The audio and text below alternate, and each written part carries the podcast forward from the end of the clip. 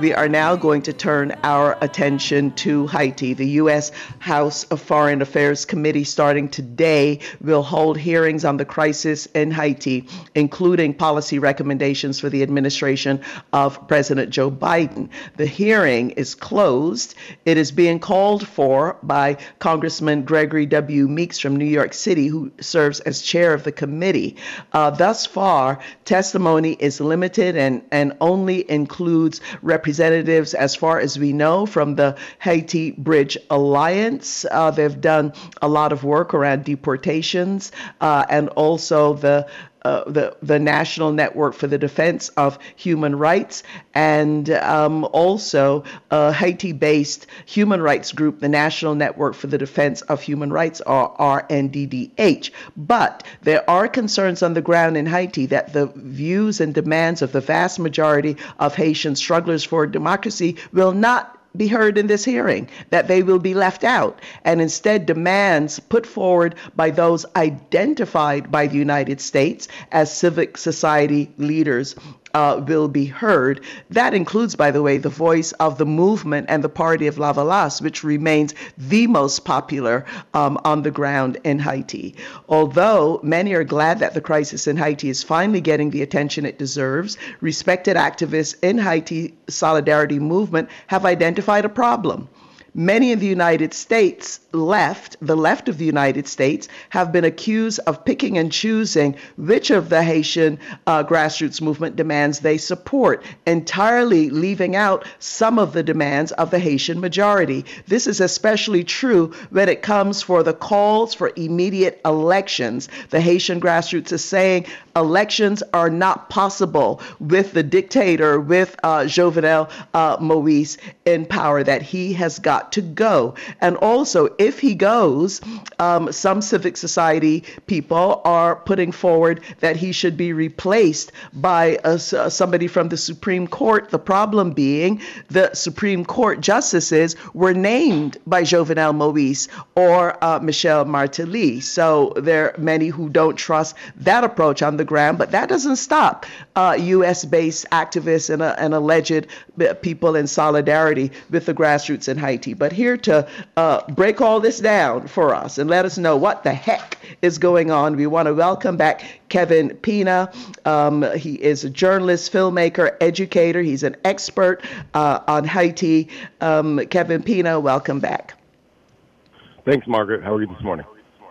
Yeah, okay. I'm hanging in there. Uh, Kevin, I was going to play a, a, clip of a, a, protester talking about why they want Jovenel Moise to go. But what I'd like to do is for you to really take the time and break down for us what's going on. What is the difference with what the demands being put forward on the ground by those tens of thousands of people across Haiti and what a selected group of so named civic leaders are putting forward and have been picked up by many in the left here in the United States. Kevin Pina.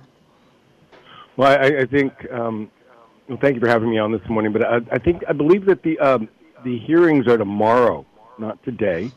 There is a uh, hearing. There is part of a hearing happening today, and then there's one that I think is a little bit more open that happens tomorrow.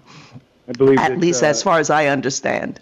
Yeah. New, if you look at the calendar, it's actually scheduled for tomorrow, but that's not a big deal. But Emmanuela Douyon, who's uh, called a policy expert for an organization called Nou Pap Dòmi, which means we don't sleep in Haiti, is probably the most, I think, uh, authentic voice that you're going to see, but still that's problematic. Miss uh, Guerline Jozef, and that's a Haitian Bridge Alliance out of San Diego. They just kind of popped out of nowhere. And then, of course, the most problematic, uh, who's going to be uh, talking before the committee is uh, Rosy Auguste, who's with the RNDDH, which was formerly the NCHR the National Coalition for Haitian Rights, which played a very problematic role in Haiti after two, before 2004 and after 2004, really in the persecution of Lavalas, in working in the full court press to try to destroy the political movement that had catapulted Aristide to the presidency not once but twice, both times resulting in a U.S. sponsored coup, and with good reason, which is that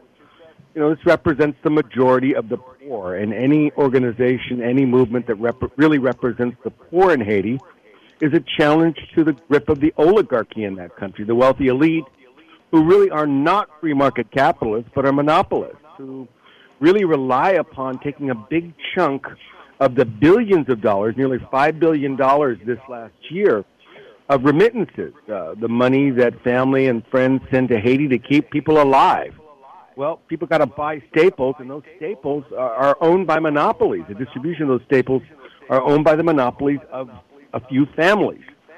Uh, they are fabulously wealthy in a sea of the poor. And of course, in Haiti, politics has become a franchise. It's become, uh, if you will, another way to make a living. Uh, one of the few ways in Haiti to make a living if you can get elected to a public office. And it's largely, you know, that's largely behind the corruption in the country because there's so little economic development because of this small clique of a wealthy elite that stands between Haiti and the building of a solid middle class. There is no middle class in that country. There is no middle ground in that country. So you've got this sea of poor, and amongst them you've got this political class, which is vying for political power, and you've got the oligarchy behind them, putting money, buying gangs, uh, manipulating the environment, and behind them is U.S. foreign policy. And largely, U.S. foreign policy has been wrong-headed. As I said earlier, it's resulted in two major coups. As a matter of fact, I will argue with anybody uh, who wants to have an honest dialogue that much of what we're seeing today can be traced directly back to the 2004 coup in Haiti. Absolutely. And, and you know, and, yeah, sorry. sorry mm-hmm. Go ahead. That's okay. Go ahead. Yeah, no, that you're absolutely right uh, about that, and, and and clearly, you know, I've I've been down to Haiti. Our crew, we were um, Romero and I were down in La Saline, the first team down there, talking with the victims of the massacre by these government government sponsored gangs, the new Tonton Macoute, reminiscent of the Duvalier era. But one of the things, getting back to um, what what is what is happening today is actually there's going to be a closed door session today with the administration, and then tomorrow will be the witnesses uh, that you just mentioned. But uh, explain to us the uh, Haitian grassroots are saying that uh, they're asking people in the U.S. to support the demands of the people's movement in Haiti for the creation of a transition people's government of salut public uh, public safety capable of meeting people's basic needs and organizing truly fair and free elections. Tell us about that because that's one that is not being picked up by the left here in the United States. Kevin Pina. Well, that's that's the next that's the next beat of this analysis. The the the the the, the first part of the analysis was to give you a sense of the players on the ground, and yeah. still La Lavalas is wildly popular because it is that political movement which the majority of the poor still see as representing their interests, as opposed to the interests of the political players who are playing the games of the elites and the oligarchy, and ultimately U.S. foreign policy in the country. U.S. sponsored elections have gotten Haiti nowhere. We know that working with those forces that are easily corruptible by the oligarchy in Haiti have gotten Haiti nowhere. And in fact, what is called for is something revolutionary. And that is exactly the difference between the platform that's being offered by the so-called Secteur Démocratique, which is led by André Michel, which includes, uh, I've just, I gotta say, guys, why on earth you would go to bed with a corrupt murderer, known murderer, like Youri Latortue is beyond me, or with, with, with someone like Reginald Boulos and the Boulos family, who were behind the 2004 coup and behind pressuring the United Nations to commit massacres in Haiti. Uh, not that Heleno Ribeiro needed a lot of convincing, but still there was that pressure that was applied. And so, really,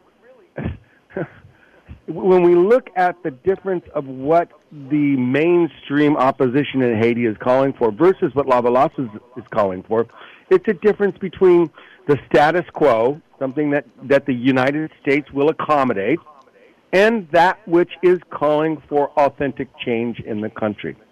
Uh, you know, the, the, the, the Lavalas concept of salut public, as you, as you brought it up, which is sort of uh, public safety, uh, uh, is, is how it translates into English, doesn't depend upon former PHTK ruling party functionaries, officials, and allies acceptable to the U.S the so-called international community and Haiti's oligarchy.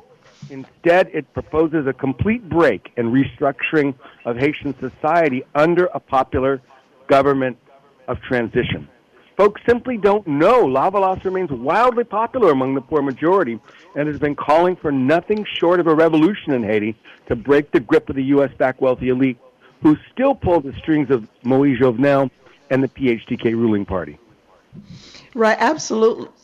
And the thing is, the the transition government that Lavalas is um, putting forward, they say isn't only Lavalas that they say it will consist of credible personalities engaged in the struggle against the ex- exclusion and corruption and who share a vision of a new method of governance. And it is this new method, uh, Kevin, that you are referring to. But finally, it's very confusing for people um, in in the United States and also in Europe because you have people who sound very militant. They say Jovenel Moise has to go, that they support the protesters on the ground, but nevertheless, they seem bent on ensuring of silencing Lavalas and of their voices and demands not being heard. Just your final thoughts on that, because that's what the right wing, the core group, is doing. But I am really worried about increasingly you see some sectors of the left, including some of the black left, uh, falling into that particular trick bag. Kevin Pina, your final thoughts. Well, you know, a good, a good example of that, of course, is Lula's return to the political landscape in Brazil uh, yesterday and the fact that uh, nobody is mentioning the reprehensible role that Brazil played under Lula uh, in Haiti. And it got so bad that even one of his staunchest supporters in the country, the MST, the Movement Sem Terra, actually condemned the role of Lula and the Brazilian military in the United Nations military operation. But I raise it as symbolic of how people want to forget reality and want to ignore what actually occurred. We can't allow revisionist history we've got to remember just what that coup in 2004 was about and how it led us here today, and how it is a direct result of U.S. foreign policy, and that we know that many of the same political figures who are talking about Haiti today under Biden were also there under Obama, and it was under Obama, quite frankly, the PHTK ruling party came to power after a direct intervention of then Secretary of State Hillary Rodham Clinton. But then, of course, we also yeah. know that 2004 coup occurred under a, Bush, the Bush administration, a Republican administration. So if we look at it historically, you know, whether it's Democrats or Republicans, that fundamental policy of supporting Haiti's oligarchy as the private sector, as the primary economic motor of economic development, which is laughable, has not and will not change. And as a result, elections will always favor maintaining the status quo in Haiti, and nothing will change. And Lavalas is trying to offer a real alternative. Again, nothing short of it being revolutionary today in Haiti. Right, and Kevin, give us your um, uh, your handle uh, on social media because you follow all of this very, very closely. And if people want to find out the truth of what's going on, what should they do? T- just tell us that quickly. You can just go to HaitiInformationProject.net, HaitiInformationProject.net, and it'll all be there. Right, and also if you go to the uh, Haiti Solidarity, the Haiti um, um, Action Committee's website, HaitiSolidarity.net, you will find some of this as well. Well, Kevin, we always appreciate your clarity and your uh, calling it out. As far as I'm concerned, you should be one of those people um, uh, in you know uh, telling, breaking down uh, to elected officials what's happening in Haiti, so that you don't have people sending uh, the Biden team in the wrong direction, or maybe it's the direction they all want them to go in. Thank you so very much, uh, Kevin well, Pina. You and I both know that's why I'll never be one of those people, but thank you. right, okay.